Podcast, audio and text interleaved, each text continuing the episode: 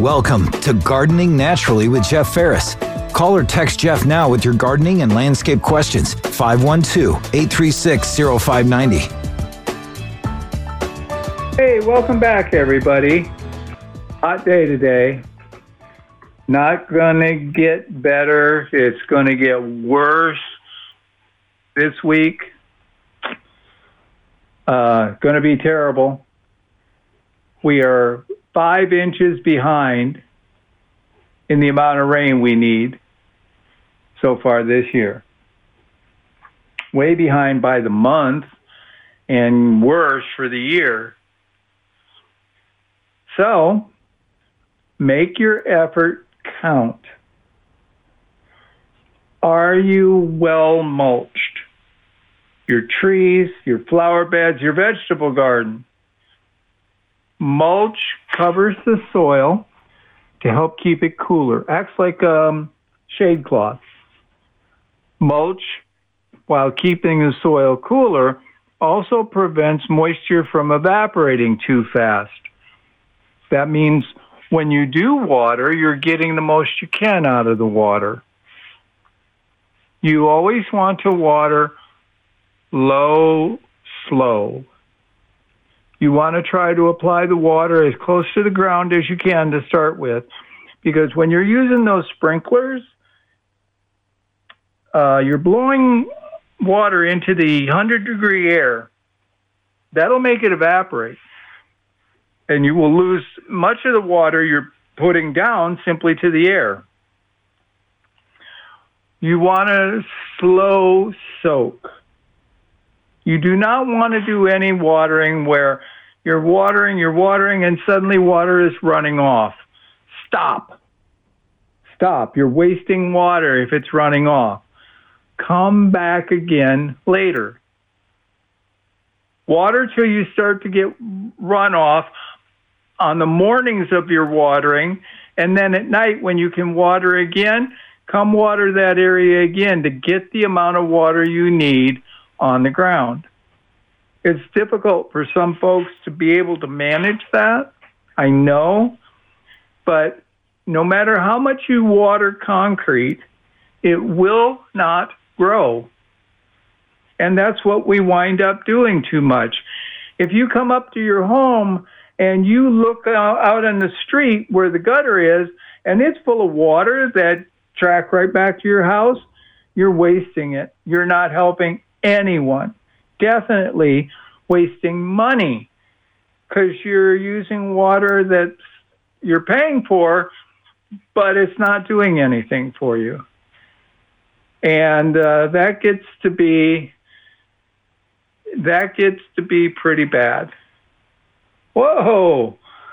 Uh, just saw uh, a big red bell pepper, one of ours, and it sure looks good.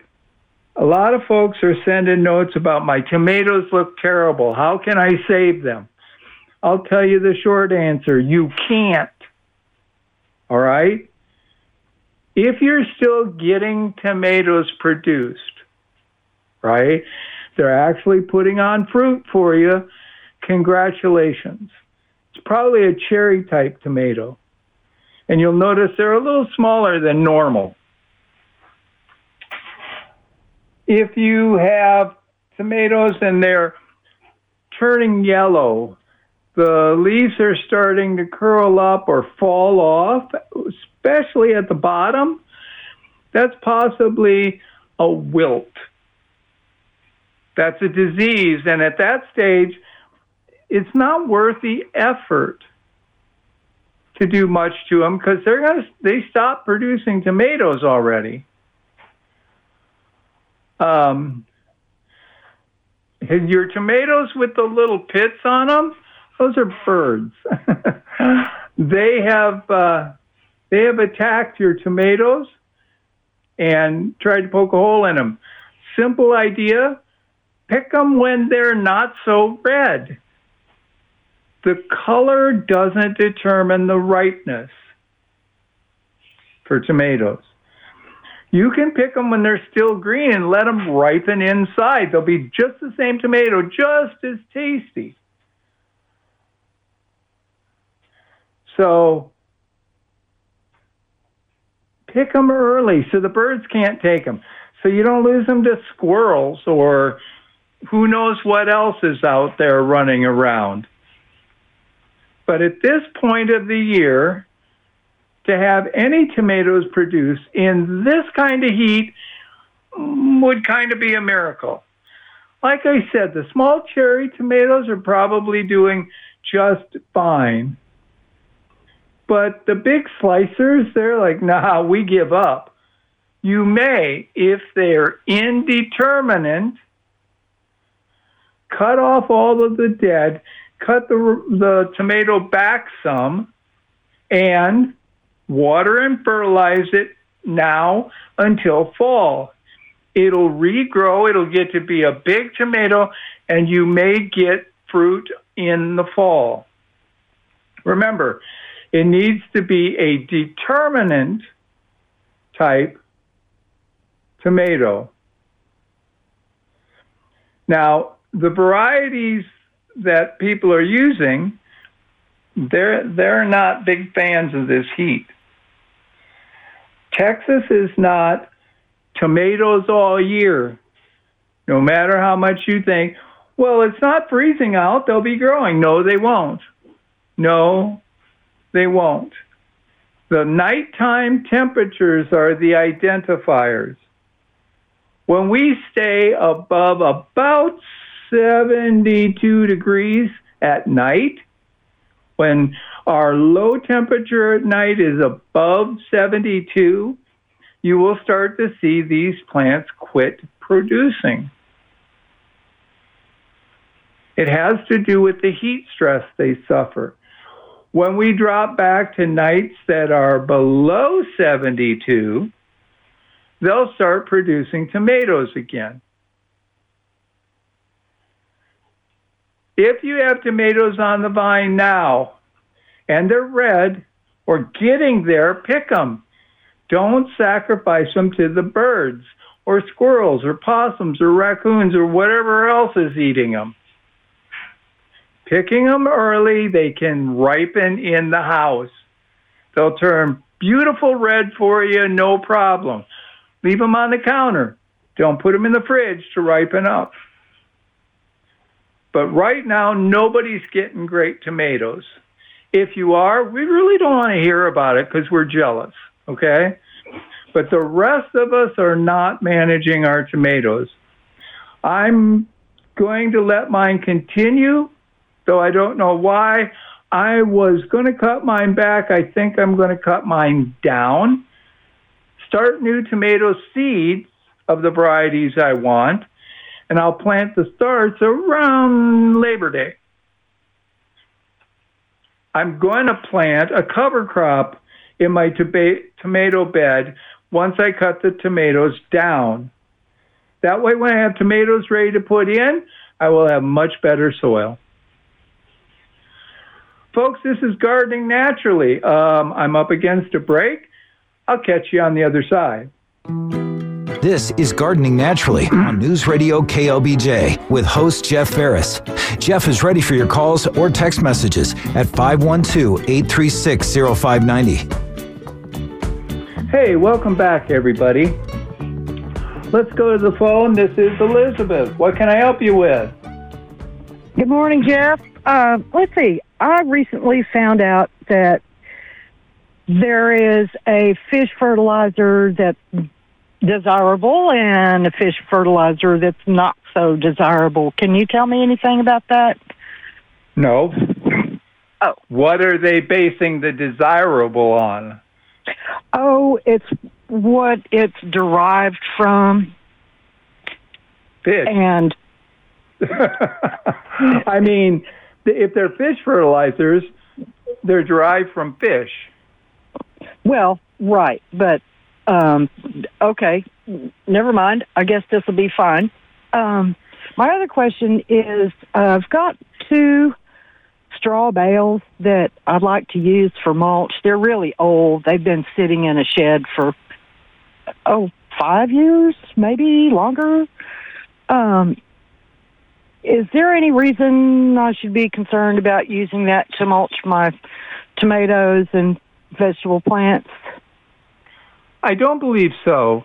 Now, when you go to tear it apart, you may find some white fluffy stuff in it. That's just the the the bale breaking down. Nature's decomposing it.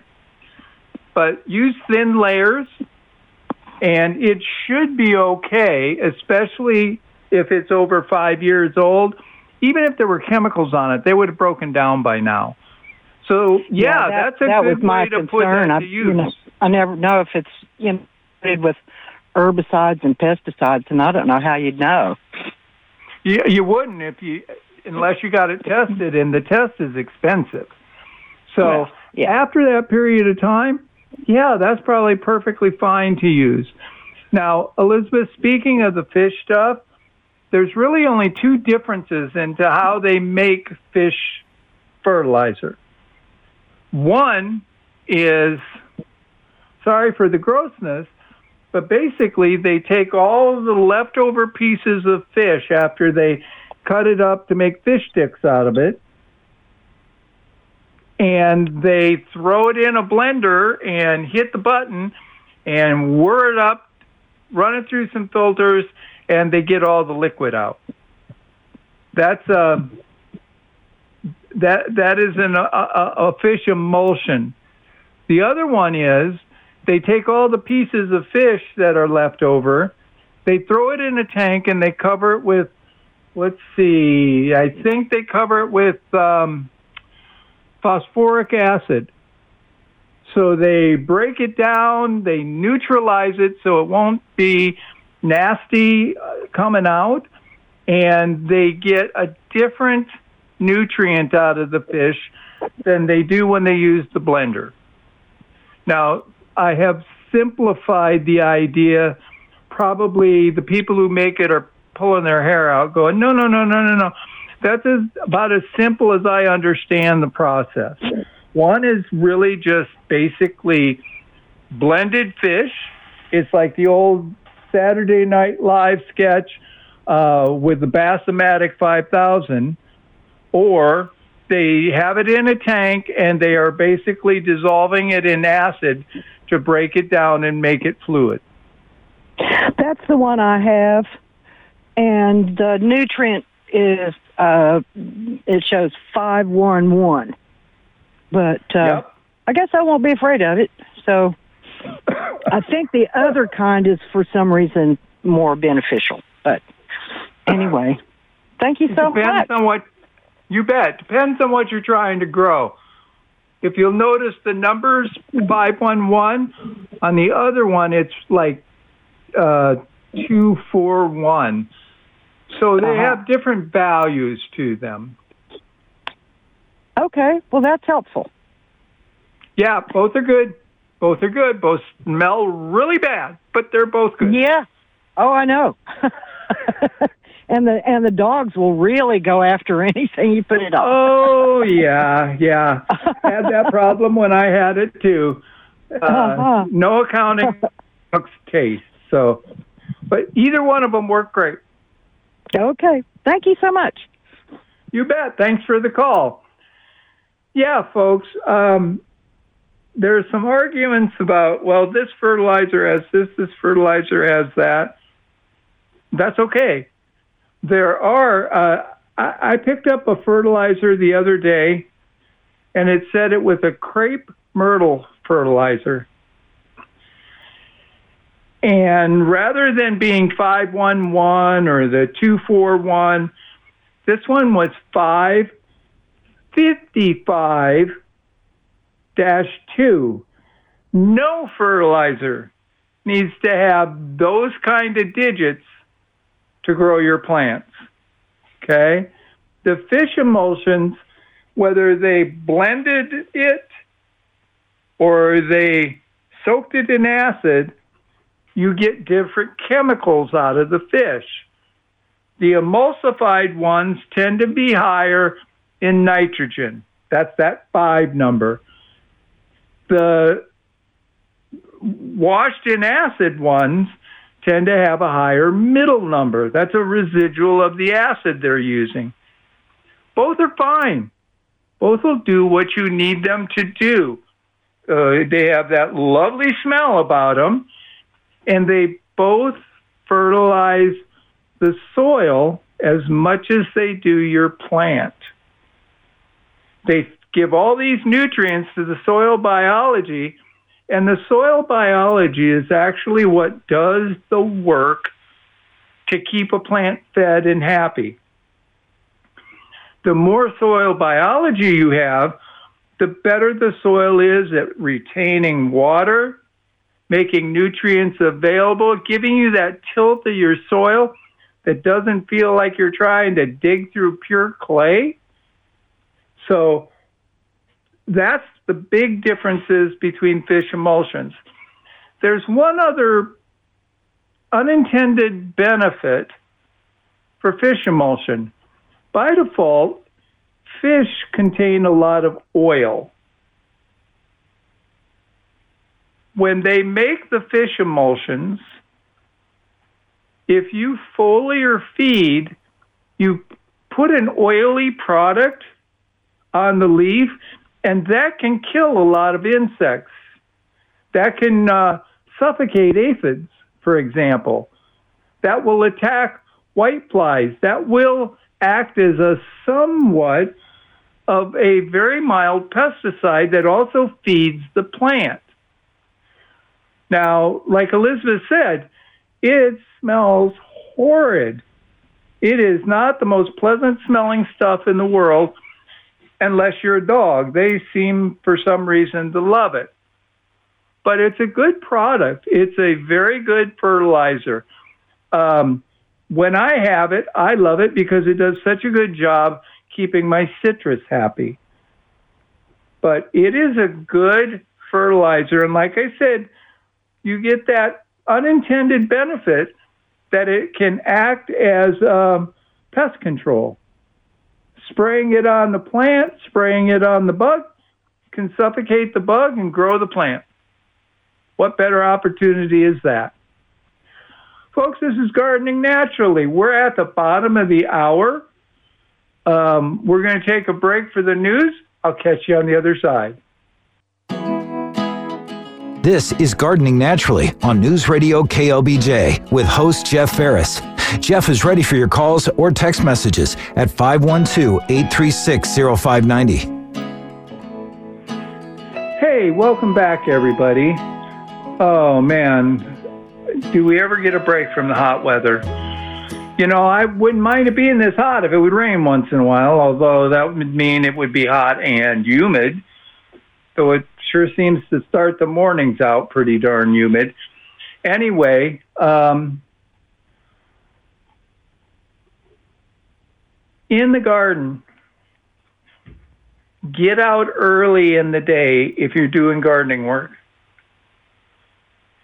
the issue is going to be it's going to get hot fast, and we've got solar index through the roof. So, water for you, water for the wildlife. Put up bird baths. Put a bird bath flush to the ground so that things like rabbits and squirrels and the other wildlife can come get a drink water your soil, not the plant, water the soil to get it a good deep soaking. You want a slow soak, no runoff. That's just wasting your water. So a nice slow soaking to get it down there nice and deep. Your goal should be to wet the soil to at least four inches deep, especially for your turf grasses. The longer the roots, the healthier the grass will be because it can reach water. Roots will go to where the water goes. So if you water and you get the soil wet to four inches, guess what? you're going to have a four inch plant root. that's going to mean your plant's roots are going to be in the cooler part of the soil and deeper down where they can get nutrients. So, slow watering with no runoff. How do you know when it's running off? If you're watering a piece of if you're watering a piece of ground and suddenly it starts to show it's shiny, that's because it's backing up the water. You're putting water on the ground faster than the ground can suck it up. That's how we get flash flood. So, uh, you want it to stay looking like soil, not to turn this slick looking uh, water on top of the soil. The minute it does that, stop. Stop watering. You're not accomplishing anything, you're wasting water. Come back 20 minutes later or later in the day, even. You let that first bit of water soak in till it couldn't soak in anymore. And then you go and put more water down, which will actually soak in faster and deeper, and you will reach your target. Long roots reduce the amount of uh, water wasted. The longer the roots, the greater the top growth because nutrients, oxygen, uh, necessary fertilizers, water, all of those things are available to the plant, which makes it grow at its best source, best conditions, and that gives you a better, richer, thicker turf. You will see that your veggies, of course, grow better. When you water with a sprinkler system, well, for one, the water you spray a lot of it evaporates before it hits the ground. Studies have shown that up to one third of the water that comes out of the sprayer never gets to the soil. So if you can soak the ground slowly, that water gets to the soil. That may mean you need to run those sprinklers a lot longer than, say, 13 minutes. You know, you've got a zone that, oh, we're just going to spray here, you're basically simply washing your car windshield. You're really not getting anything into the soil. So if you have to water twice a day because you're on restrictions, that's how you get water into the soil. Now, someone's going to tell me the water restrictions where they live, don't let them do that. I'm sorry that that's the situation. But that's the exact example, example as to why we have problems. Water is precious, and we're not getting enough of it from rain. Uh, I think San Marcos went to stage three water restrictions. Stage four is you don't get to water your lawn, period. Turn your sprinklers off. So use it correctly now so that there will be water in the future for you. Going to be a tough year this year between the temperatures, um, the lack of rain. We're also going to have a really high fire risk. And folks, that's uh, it's one of the bad things that we have in this part of the country. If you weren't here during the Bastrop fires, you need to talk to somebody who was so that it can explain to you how bad it got, how much, how many homes we lost, how much property was destroyed, how many trees we lost. We it, it could take us a hundred years to recover all the trees that were uh, lost as in planting them and growing them back to the uh, size they were before the fire. Water correctly, the better you do with this, the less water you're going to need. You may get down to a situation where you water very choose very careful choices. Some plants uh, they're they're surviving. I'm not going to water them this week. These plants over here, they get water. That's why I noticed when someone mentioned that they were watering their 60 year old crepe myrtle once a week. Boy, that's not necessary. I have at least 30 year old, 30 foot crepe myrtles that I do not supplemental water and never have. That includes 2011, one of our driest years in decades. So use that water carefully. Folks, this is Gardening Naturally. Need to take a break. We'll be right back. This is Gardening Naturally on News Radio KLBJ with host Jeff Ferris. Jeff is ready for your calls or text messages at 512 836 0590. Hey, welcome back, everybody. you know, you can get some really beautiful blooms, even in this terrible weather.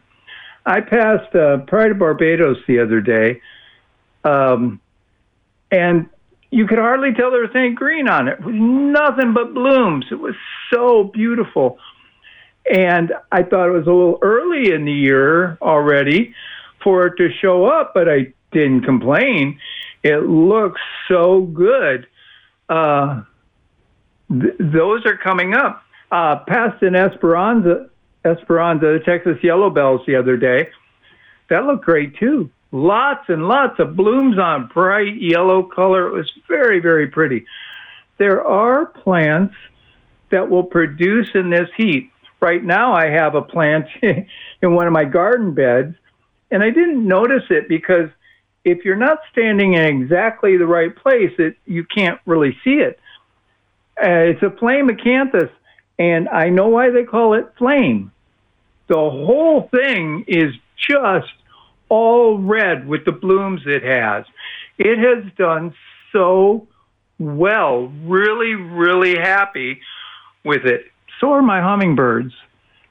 Um, it's kind of funny when you see two hummingbirds fighting over the same flower, and there's like a zillion blooms on the plant. There's plenty to share. Nope, hummingbirds don't do the share thing. They are very territorial, but they sure love that plant. Uh, I just got a text here, and it's Do cantaloupe and watermelon have a fall crop? No. I need to explain that. You're getting cantaloupe, you're getting watermelon now. They produce the best sugars in the plant when it's this hot. In the fall, they may still be producing watermelons or cantaloupes, but they won't be as tasty as the ones that come out of summer. They won't have quite the sugar to them, and they may be kind of bland. Now, the longer we have hot weather and good sun, well, you should be getting good melons. However, once we start cooling off, when we start having the cooler nights, that's going to be when your watermelons are kind of bland. You may not want to take up space with them. Same with your cantaloupes. But right now, they are probably just stellar performers. They're they should be nice and sweet. Uh, growing like crazy, doing a good job.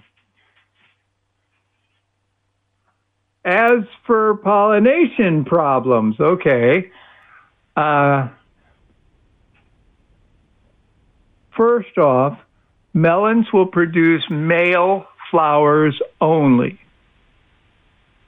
Okay? It's wondering if it's not an adaptation to try to get pollinators to find you plenty early.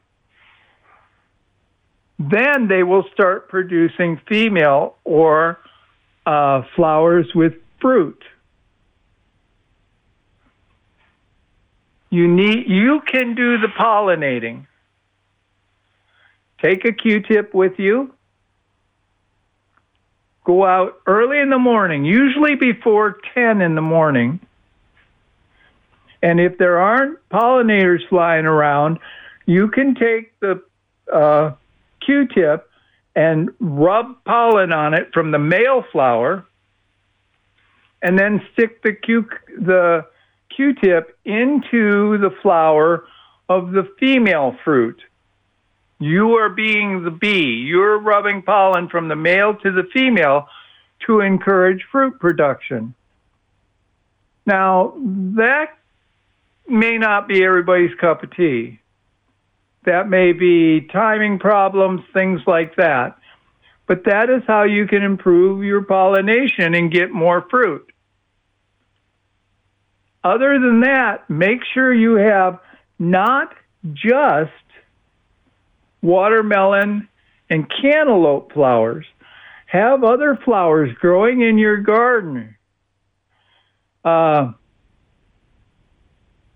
any kind of flower that draws in a bee, a wasp is a pollinator, ants can be pollinators.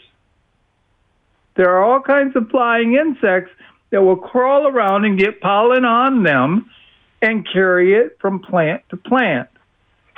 So the more flowers you have, the more of these pollinators that are around.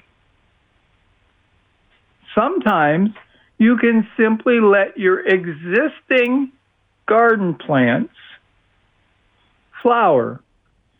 Those of you who are growing cilantro probably noticed that the cilantro bloomed, white flowers. Your parsley, uh, your dill, these plants may produce blooms. Well, they're drawing in all kinds of bugs, good bugs, other pollinators. And if you have these growing in your garden with your watermelons or your cantaloupe, guess what?